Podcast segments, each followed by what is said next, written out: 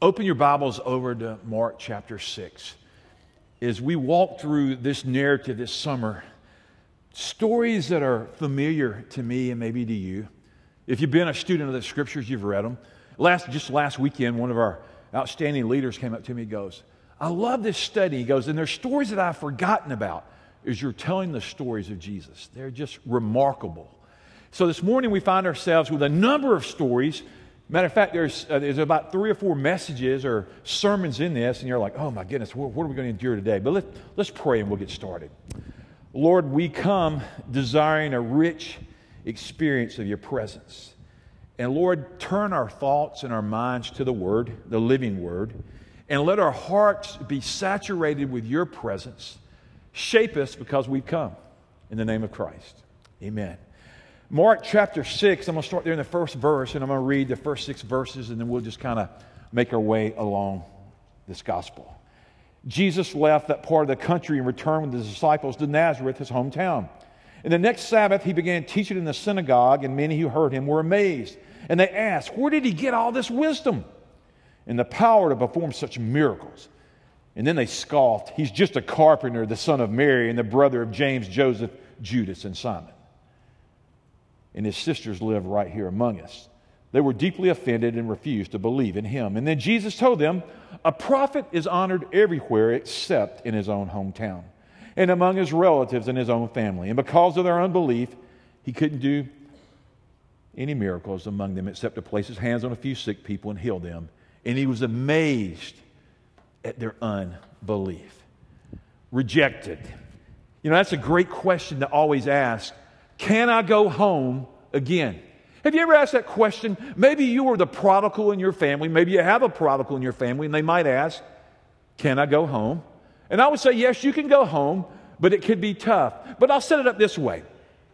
I remember starting to follow Jesus Christ. I became a believer at 19. And my life was so radically changed. And when I went home, the first thing I wanted to do was tell my folks about Jesus. And then I began to tell my family about the goodness of Jesus. And it was a little different. I, I, remember the first Easter as a new believer. I was so passionate. I just had gotten out of God's house with thousands of believers gathering that day. And I went home and they were all at the lake waiting on me. And they're like, What took you so long to get here? And we had this big family meal of about 35, 40 people. It was crazy. And I remember there came a time and they said, even in those days, I didn't know I was going to be a preacher, but they knew something. And they say, Would you have grace? I go, oh, I'd love to. And I would, I would pray. I mean, I would preach. I mean, I would pray. And I still remember lining them up the first Easter, and I blasted them with the gospel of Jesus. Two of my sisters cried profusely. One of my brother in laws quit speaking to me. My nephews thought I'd done lost it. But just to tell you how good God is, just a month ago, one of my nephews that was a little bitty kid that day, he sent me a text. He said, Uncle Keith, I always knew you were different. And I couldn't wait to get together for family events because I knew you and Aunt Donna were going to say something about Jesus. And this was somebody that was raised in the Baha'i cult faith. And he was a long way from the cross of Christ, and then he came to Jesus. So you see, sometimes in your own home, it's a little difficult. It's hard. And Jesus found it hard here because these people had such unbelief. It says he didn't do miracles because of their unbelief. It wasn't because he couldn't, because he was all powerful, and the church said. But he chose not to because of their unbelief. In other places, it wasn't so much their belief, it was the belief of the people that lowered him through the roof that he did. But Jesus can do what he wants to. Jesus is sovereign. Jesus is God. Jesus is able to do anything. Amen? And he does. So here in this story, they just find themselves fill it in. The people were shocked. They were dismayed. They were awed by the preaching of Jesus. Where does this rabbi, where does this carpenter, where does this boy of Joseph, where does he get this wisdom? Where does he get teaching? Well, he gets it from on high. Fill in the next blank. People stumbled. They were amazed over his works because the reputation, way before this section of Scripture, all around the public ministry of Jesus, those three years, from 30 to 33, they were perplexed at what he did, the miracle worker of Nazareth. That little simple carpenter boy. And man, remember the day he got lost from his parents or he got separated? And they said, Where you been, son? Oh, I've been about my father's house down in the temple. Sound like a smart aleck answer, but it wasn't. It was the truth. Fill in the next blank. People were shunned by his power. Because when Jesus spoke, as he speaks today, it captures our attention. It demands a response.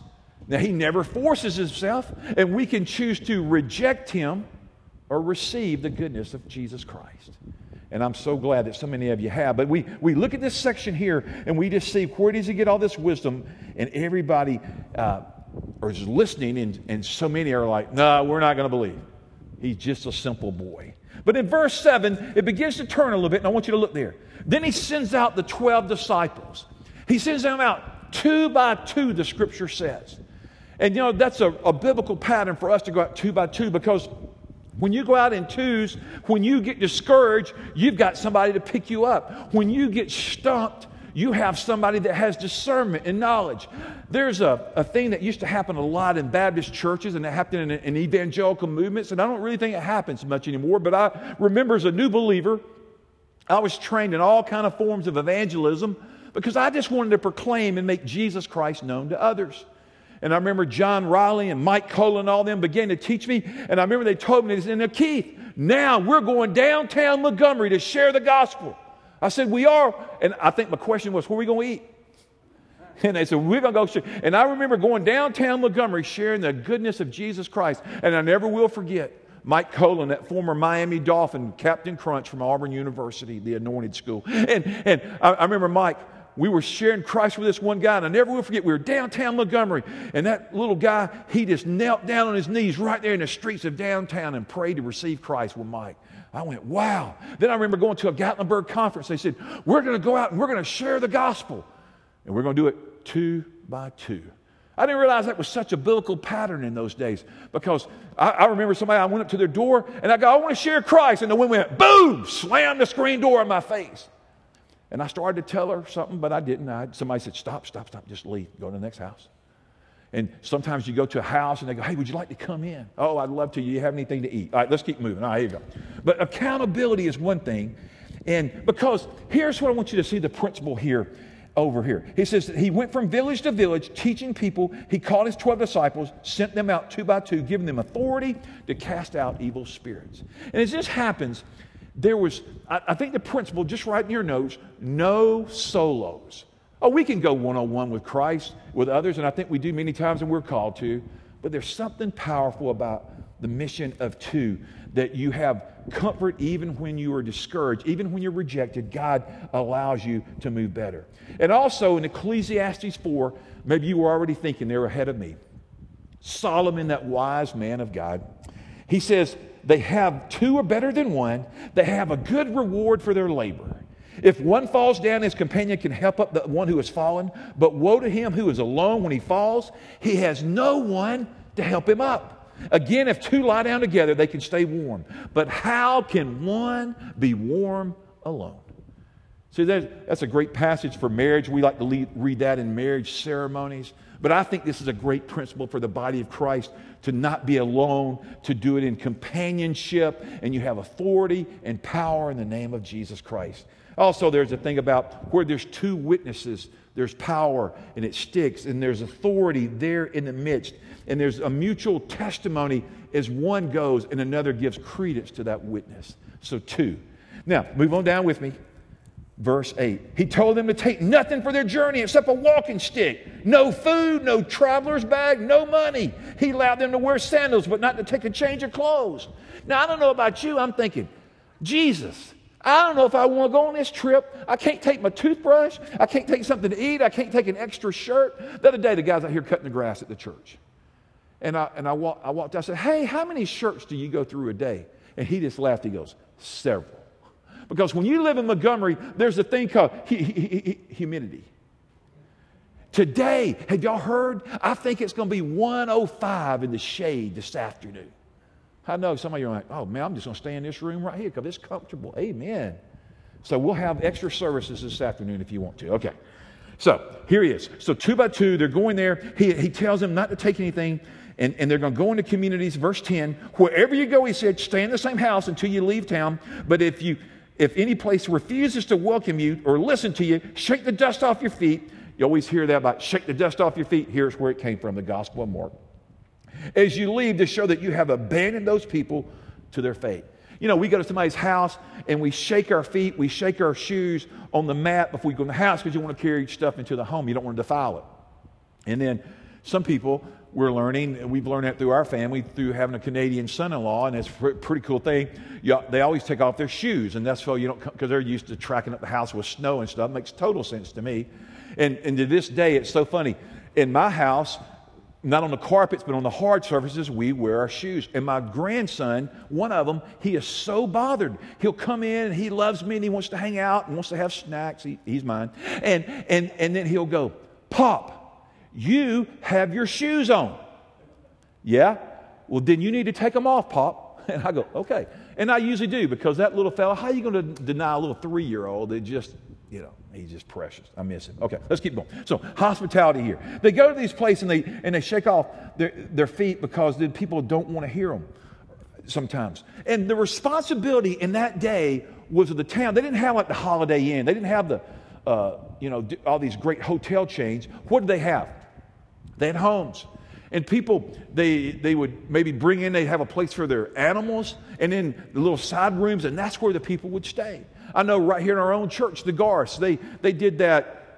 I probably got the number wrong 28,000 miles, uh, somewhere under a million. They, they did more miles for Jesus than anybody I've ever seen. They, they traveled the world a few years after they got married on bicycles. It was just amazing.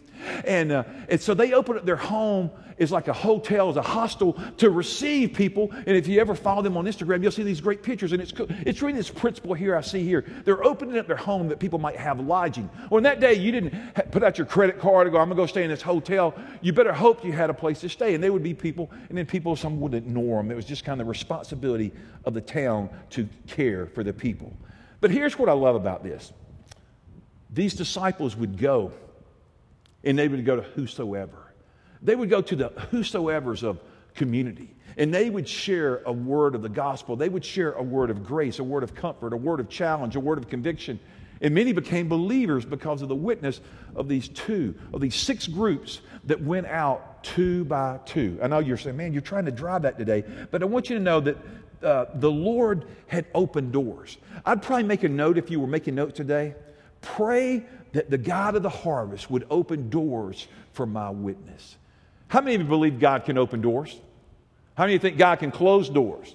he can slam them shut, He can open them wide. In my prayer for our church, would you join me? God, would you open up the doors of Christ Community Church wide. And would you open up the doors of our faith community that we would be open to the goodness of what you have to do through us, that we might usher in your kingdom? It's called, there's a term they came out with years ago, and it's a great term. It's called missional living, that we might live on mission for Jesus. And it all starts here with these disciples here in this early gospel. But in verse 13, he says there to cast out demons and take authority, and he talks about anointing with oil. And the thing is, there's, there's a New Testament book called the Book of James. It's one of my favorite books. I, I've preached it two different times here in the church over the years. And he tells to call on the elders and to anoint with oil and pray.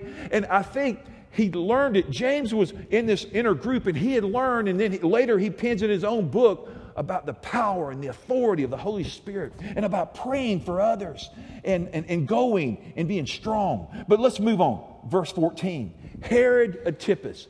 Now, I could, I could sit here and speak on this for 30 minutes and I won't, but I'm going to try to give you kind of a quick lesson about Herod.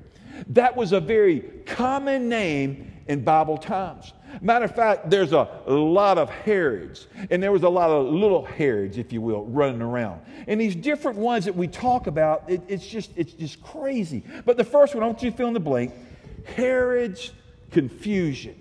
He was a confused, messed up, wannabe, authoritative figure, if you will. And he did have authority because we read later about how Pilate sends Jesus to Herodias here, Antipas, and, and we see basically what I learned about uh, Herod here is that he is a spineless guy.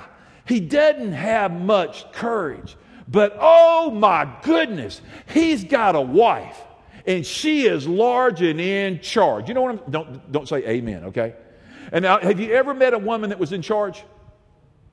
Listen, to that was the weakest I've ever heard. I know some people didn't want to respond to that, but you thought it would not go well with my soul if I said that. Okay. Oh, there's a big buzz all over the hillside because Jesus is in and out of these communities. And there's this Herod family that I'm talking about. And basically, it was a tangled mess. I mean, he just, I think he really liked sin and he liked to embrace it. And Herod the Great, we, this is a different Herod. Herod the Great was the one that killed the babies. Remember him over in Bethlehem? He was basically a maniac. He was a, he was a killer. He was a murderer. And then you get into this Herod Antipas, and he's one that's into all these marriages and intermarriage, and he had people killed and incest, death, murder. Not a good guy, just a very sinful guy, and yet he has a pretty prominent position of, of authority. And so, as we see here on this guy, he, he, uh, his, the fourth wife of Herod the Great, he gives, uh, he, his wife gives birth to this son named Herod Antipas. You, you remember, how many of you have the George Foreman grill at home? Okay. You, you, did you ever hear about George? You know, George had a bunch of sons. He named them all George. That's the dumbest thing I've ever heard of in my life. And can you imagine sitting at the dinner table going, George, George, George, George? But you got to remember, George Foreman was a boxer and he got hit in the head a lot of times. I'll let you fill in the blanks. So I'm sure that worked for him. Now, I don't want to make too fun of him because the George Foreman grill made that man millions of dollars. So he's still laughing all the way to the bank. But hey, you know, when you name a kid in your house the same name you have, is it confusing? I mean, around the church here, for some reason, we're not a large church, but we always tend to get names that everybody has the same name. I'll just give you one name and you fill in the blank Tiffany. And you go over to the children's wing and they say Tiffany, and everybody just freaks out and they're all, which one? Who? What? And then on this worship team, on this worship team, there are two April Jones. What's the chance of that happening? And it's just confusion. So here's all these Herods, and they're, they're just getting confused. And, but I learned this as I was studying, but I thought it was interesting. They said it was safer to be Herod's pig than to be his son. Because Herod Antipas had a desire and he had a way that he, he murdered people, he killed people, he even had some of his sons murdered. I mean, this is, this is not a nice guy. And, uh, and yet Herod says, This is John whom I beheaded, talking about John the Baptist. He has been raised from the dead. He was all like, who, who is this guy that's come back? Has he come back to haunt me? Has he, has he come back after me? Let's pick it up. Herod Antipas, the king, soon heard about Jesus because everyone was talking about him. Some were saying, This must be John the Baptist raised from the dead. That's why he could do such miracles. And others said, in verse 15, He's the true prophet Elijah. Still others said he's a prophet like the other great prophets of the past. And when Herod heard about Jesus, he said, John, the man I beheaded, has come back from the dead. He's thinking, uh oh. For Herod had sent soldiers to arrest and imprisoned John as a favor to Herodias.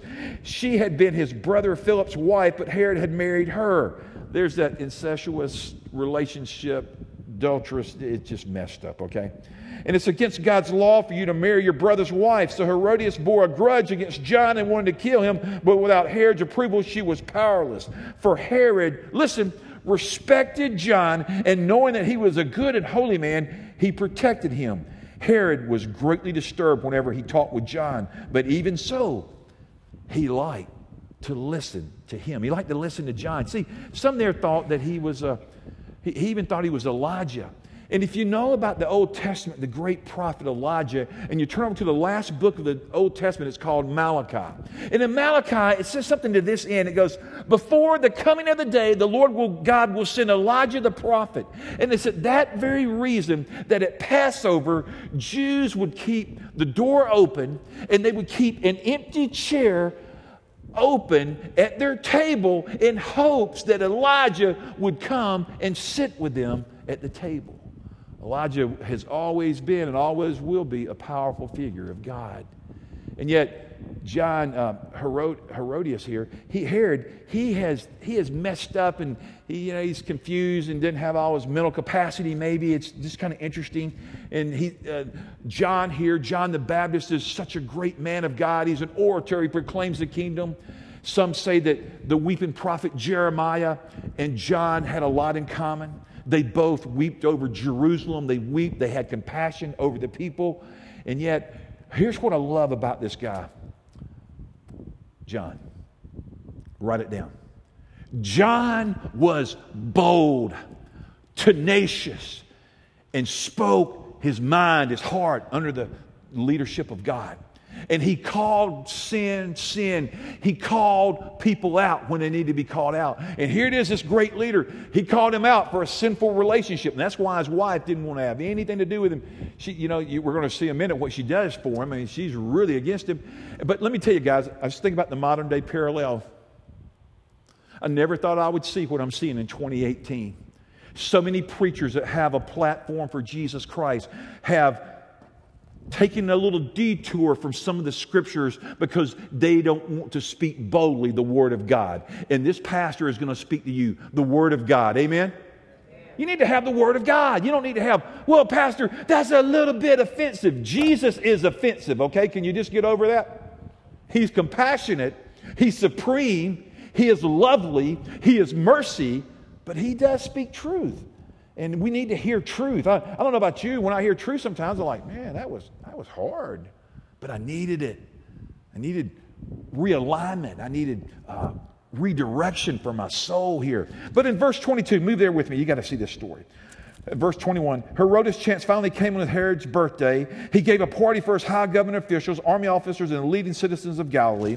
And then his daughter, also named Herodias, you see how they're into this Herod thing? That's kind of weird. He came in, performed a dance that greatly pleased Herod and his guests. Asked me for anything you like. And the king said to the girl, And I will give it to you. And he even vowed, I will give you whatever you ask, and even up to half of my kingdom. She went out and she asked her mother, Uh oh. Remember what I just told you about Herod's wife? She didn't like who? She didn't care nothing for John because John had already spoke against her. What should I ask for her? Ask her for. Her mother told her, Ask for the head of John the Baptist. So the girl hurried back to the king and told him, I want the head of John the Baptist right now on a tray. You, you know what a charger is? You know, a charger is the thing that you put your plates on? Hello? Okay. It says, That's what I want. I want John's head on a charger. That's a little bit scary, isn't it? And you know what? Because he had boasted. He'd been full of air. He had promised up to half his kingdom. Although, when I really studied this, I learned that he really didn't have much to give because they had to basically pass on their kingdom to the successor of them. So he really couldn't even give an acre of land away, much less. He didn't have anything to give, but he wanted to boast and he made this proclamation, he made this oath, and then he didn't want to look bad. You know, although the scripture says that he did like John, he liked to listen to him. And yet, because he made this comment, he sent for an executioner. And the executioner cut off the head of John the Baptist. And then others came and they buried him. And man, I've always read this story. It's like it's really pretty, pretty gruesome, you know. And yet earlier, this girl, this teenager, she goes and she dances in the king's chambers or with the people, a very seductive kind of dance, and they were very intoxicated. History tells us these guys that were in that thing, who knows? And so, do you think the daughter cared anything about, do you think the mom really cared anything about her daughter? I don't think so. I mean, what mom does that to your daughter? She just sold her out short. But there's this empty boast. But I like it that, it, uh, you know, that, that John, John stands up. John is bold. John is courageous. He was very bold. He was very courageous. He must have known something about Joshua. So, as we move through this, I just want you to know there, there's an opportunity here of great mourning. You can moan or you can mourn. And this man, the disciples, they're mourning the, the death of their friend. He's been killed, his life's been taken.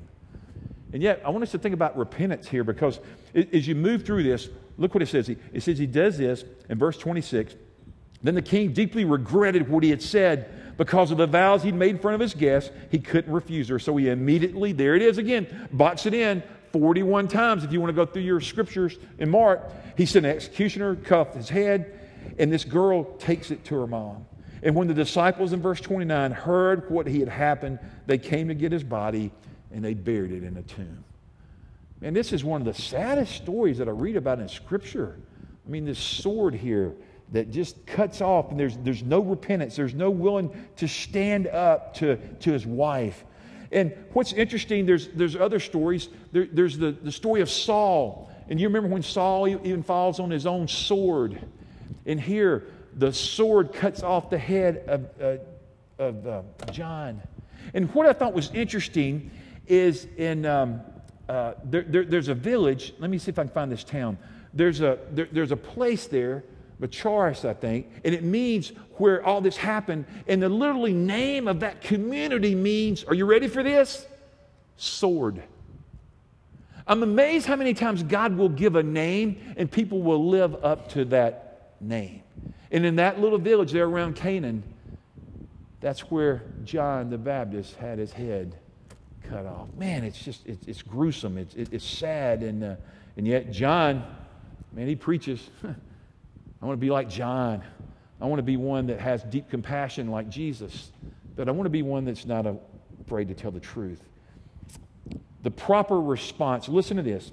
The proper response to biblical preaching is this that you preach the Word of God, and that by the power of the Holy Spirit, you listen to the Spirit and you respond to Him. But here's what happens in that day and what happens in 2018 People will attack the messenger, they'll attack the preacher, if you will.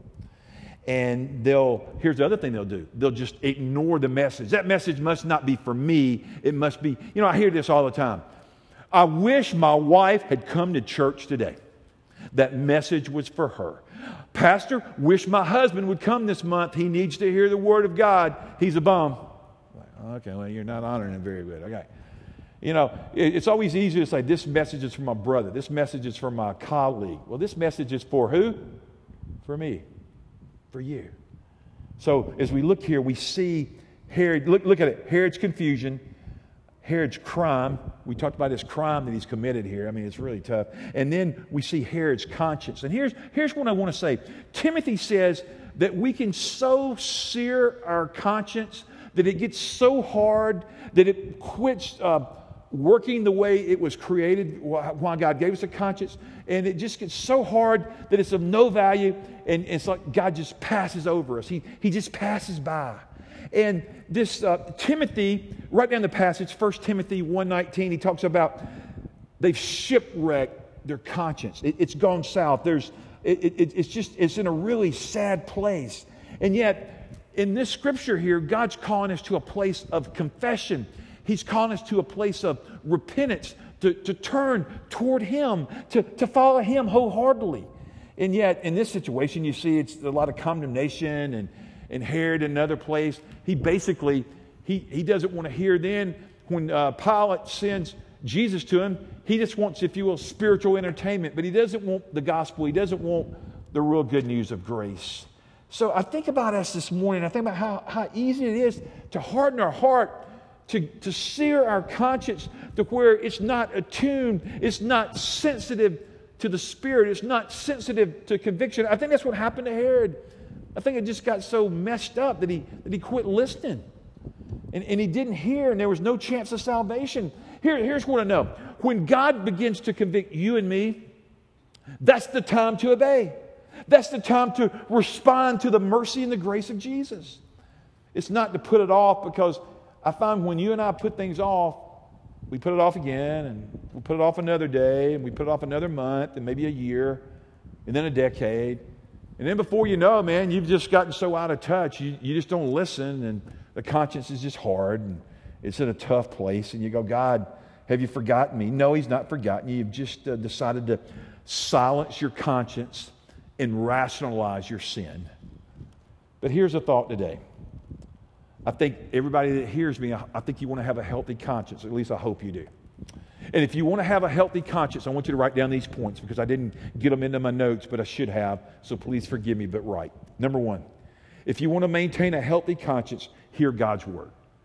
Have a steady appetite of God's word that you read and hear God's word. Number two, obey God's word.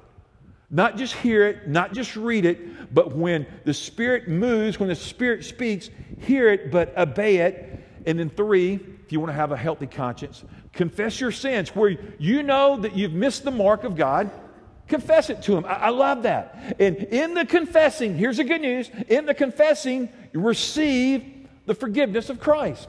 1 John 1 9, write it down. One of the earliest Bible verses I ever learned. If we confess our sins, He is faithful and just and will do what? Cleanse us from all unrighteousness. That's what a good God that we have. And that's the good God that we serve, the Lord Jesus Christ. So let's move here. Verse 30. I got to move. Oh my goodness, there's so much great material here. Jesus feeds the 5,000. This is no ordinary feat. They didn't count women and children then. So estimations are 17 to 20,000 people they fed. The little boy, if you will, he had an Israeli happy meal. And he brings his little loaves and fishes to Jesus. And probably the guys are thinking, hey, the staff's going to eat. The guy, we're going to eat. I don't know what you're going to do with this crowd. But Jesus puts a principle no, it's better to serve than to be served. And they serve the masses on the hills. And they feed all 20,000 people. And the scripture says they were satisfied, they were filled, they had more than enough. And then the scripture says they had baskets left over. How many baskets did they have? How many? It says 12. How many disciples were there? 12. Thought it was kind of interesting. Every one of them got to take a gift basket home. I'm just thinking, you know, I don't know. Like, can you imagine going home and going, hey, mom, you're not going to believe. I was over there and Jesus showed up, and oh my goodness, confusion and commotion and healing. And they had, man, they had fish sticks. It was unbelievable. And everybody ate. And then they had baskets and they sent them home. And I'm sure some, somebody probably got in trouble and said, Johnny, quit lying. Just quit. Hey, any of y'all ever lie when you were little? Okay, we'll, we'll keep going. Okay, so here, feed, feed, feeding the 5,000. But here's what I like. Write down the passage Ephesians 3.20. Because here's what God does on that hillside one day. He's able to do exceedingly above all that we ask or think according to the power that works in us. And that day, he supersized the meal. You know, when you go to eat, what do they always tell you? You want to you want to upgrade that? You want to supersize that? Now, don't tell me if you do or not. That, that, you know, that's another day.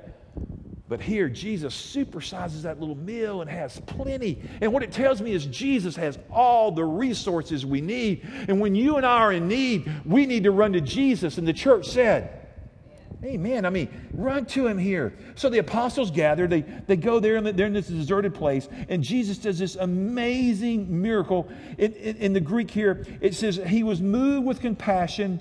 In the Greek, it says he had bowels of compassion. That sounds a little, uh, you know, not really good to us. In other words, he was extremely moved. Okay? He was moved without sheep, without a shepherd. They were scattered. And Jesus, here's what I know every time Jesus Christ shows up in the scripture, every time Jesus shows up in our church, in our lives, things have to change. It's just good news of Christ.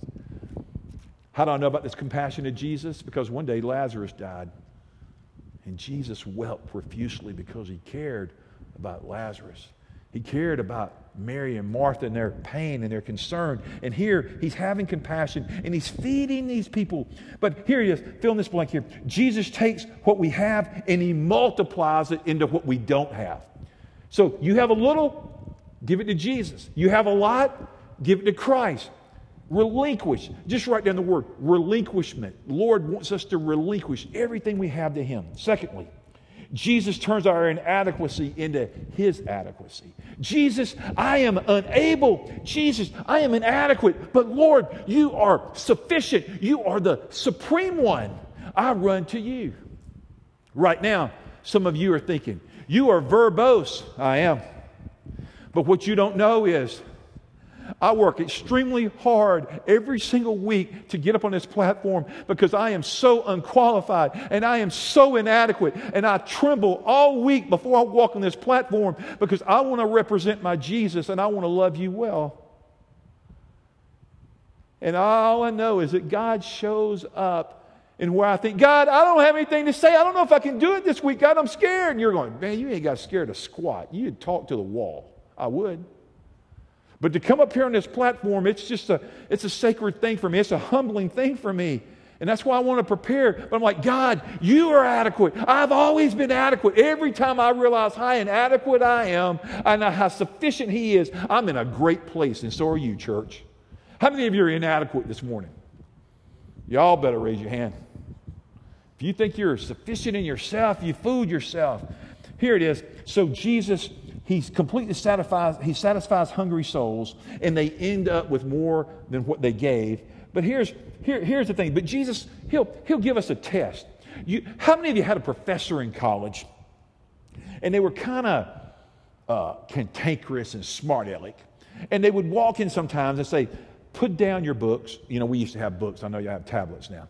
Put down your books. And we're going to have a little quiz today. How many of you just got jacked up about that? No way, man. Like, dude, I got an empty sheet of paper. And you know, I think God gives quizzes and I think we just give him our empty sheet of paper and we say, God, help us fill it in. God, you fill it in what you want to do. Help me prepare for the test. Do y'all believe that God tests you?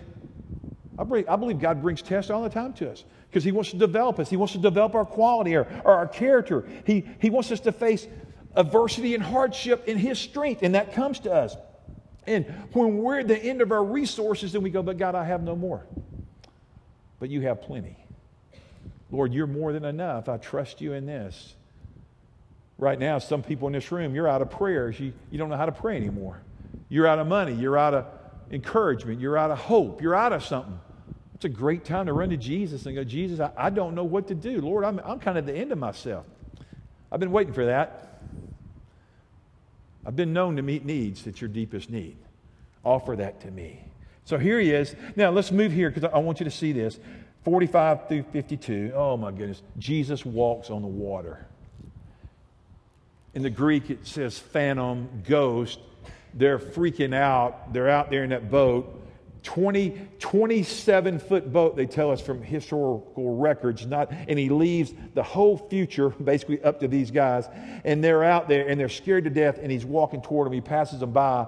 And I mean, I don't know about you. You ever been out on the big bodies of water at night when it's dark and the moonlight or the waves are, I mean, it's, it's, it's pretty scary. I remember one time when I was in a a 42 foot sailboat with a board uh, of, of missionaries trying to go to the Bahamas. And it got so rough in Miami going out that I remember, man, people were throwing up. Oh, I'm sorry, I didn't mean to tell you that. And it, it, it was just scary, man. I was sick in a, and on a 42 foot boat. Do you know how small 42 foot is? when the boat, that, that sailboat was dropping down like that, and then it would come up, and I go, oh, Jesus, we're going to make it back down. And then we we got to a place called Bimini. You ever heard of Bimini? I'd never heard of it. We got to Bimini, and we had lost our cookies. And man, morning broke out. The water was clear, prettiest water I've ever seen. And there's about seven of us missionaries and ministers on that boat. And we're thinking, man, we have been to hell and back. This place is horrible. And we said, and, and they said, we're going to port for a minute and we'll leave again. And we said, no, we're not. We went in and we found some little bitty airplanes and we flew from there to the Bahamas. I've never wanted to get on a sailboat again in my life. You know what I'm saying? So here's these guys that day. They're out there and things are rough and Jesus walks toward them. And he, he, what he is, he reveals to them his divinity, and then he reveals that he is near them. He is with them in the storm. And what I love about that, I want you to feel in him. Storms are always under his control. Every storm that you're going through right now, you're in a financial storm. Jesus is there. You're in an emotional, relational storm. Jesus Christ is there. You're in a health storm. God knows I am wearing out my knees praying for this church and for the women of our church and their health issues. And Jesus is in the storm. And the church said, Amen. And feeling this. And storms have always been a part of the plan of Jesus. See, we have storms because it develops us, it makes us like Jesus it builds our character. And I don't know what storm you're in. I, have certainly had storms, and I'll have more storms than you will. And that's why I detest prosperity theology because it's just not biblical. Storms. But He's the, the author of life, He's the resurrection. Everything's under His control. In the watch of the night here, things are looking rough. And He says, Be of good cheer. It is I. I am. I'm the great I am. He told Moses that all through Scripture we see that. But here he shows up. Guys, cheer up. I'm here. I'm with you. And right now, or next week, or next year, you go through a storm. Remember the story. Begin to meditate on it. Possible surgery, disease, death, darkness. It's a footpath to Christ. Every, write that thought. Here, here's the thought. Every storm is a footpath to Jesus. We can take a detour and run away from Christ, or we can run as hard as we can toward the Savior, hoping that He'll pick us up. I love those pictures I see of Jesus holding the kids in His arms, the comfort and the compassion of the blessed Savior. The little lamb over the shepherd's shoulder walking. Do you see the image now? And that's our Jesus. He is strength, He is shelter, He is refuge. No, He is healer. He is here. Amen? Amen? He's here for us. That's the good news of grace. And, and man, I, I just want to talk to you about this all day, but I, man, I'm running out of time. It's just, I, I think next time I do a book of the Bible, I'm not going to try to do a gospel in 17 weeks, although I think I'm going to give myself permission to extend it because it's just too much here. Here's what I hope happens on the weekends. Your appetite, you're like, man, I got to go back and read this. I got to study this for myself. God, I just made a mark. I got to go back and study this story. That would be a good thing. Next weekend, Mark chapter 7. We're just walking through here. Uh, there, I'm going to give you one theological thing, and we're going to go. I think this is good. Sorry, Chaplain Dave, you know all this, but this is a great word. The word is called theophany. And there's a theophany here. And in this situation, it's one of those uh, $4 theological words, okay?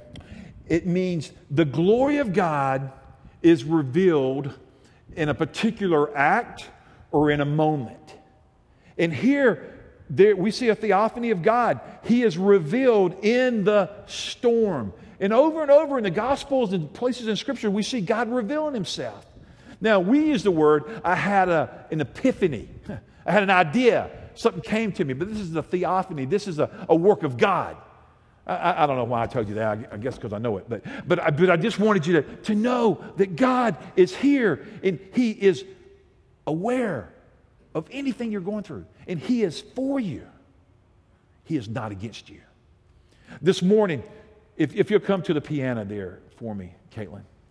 This morning, little Noah. Did you see little guy? He, he's probably going to play for the New York Mets, play baseball. That's what his dad wants him to do. At least play football at University of Georgia, okay? like that's, that's a big deal too. But I'm looking at little guy, man, and you know, he, he's, he's stocky, he's got great shoulders, you know, he's going he's to be a hoss. I love that guy. But you know, the thing is, he's kind of small, he's kind of weak. His mom and dad got to kind of, you know, care for him. Well, they have to, they have to nurture him. But he's, but he's going to grow up. And you know what? He's going to grow up with us. And we're going to speak into his life and we're going to, we're going to teach him Bible stories and we're going to show him how to love Christ, aren't we, church? Aren't we, church? Man, that's our job. We're a faith community. And one day, I'm going to walk up here as an old man. And Noah's going to pick me up and he's going to press me over his head. Say, remember the day when you held me up and did this? I don't know. I'm just thinking. He, he could. But this morning, I pray that one of these little stories, one of these powerful stories, was the story that your soul needed to hear today. Oh, Jesus, you walk on water, you feed the masses, you nurture and redeem the soul, but you are good. And you are for us, and you're with us. And if God be for us, who can be against us? Amen? And I ask this morning, man, run to Jesus and have guts, have fortitude, have spiritual tenacity to stand up and go, I'll stand for Christ. And it might be the day that you just need to speak into some relationship in your life. You need to speak truth. Speak it with great compassionate heart. God will be glorified. Let's pray. Lord, thank you for this morning. Thank you for this church and for Noah's dedication. Thank you for the word of Mark that we could study together. And Lord, I pray that you would fashion us after your word and make us true disciples of Jesus Christ. God, don't let us have seared, hard consciences. let us have a conscience that's sensitive to you. Holy Spirit, let us respond to your voice and to your conviction. God, thank you for truth. Thank you for grace. And oh, God, thank you for mercy. Who could stand on the holy hill of the Lord without mercy? You are to be praised in the temple and in our homes. In Jesus' name. Amen.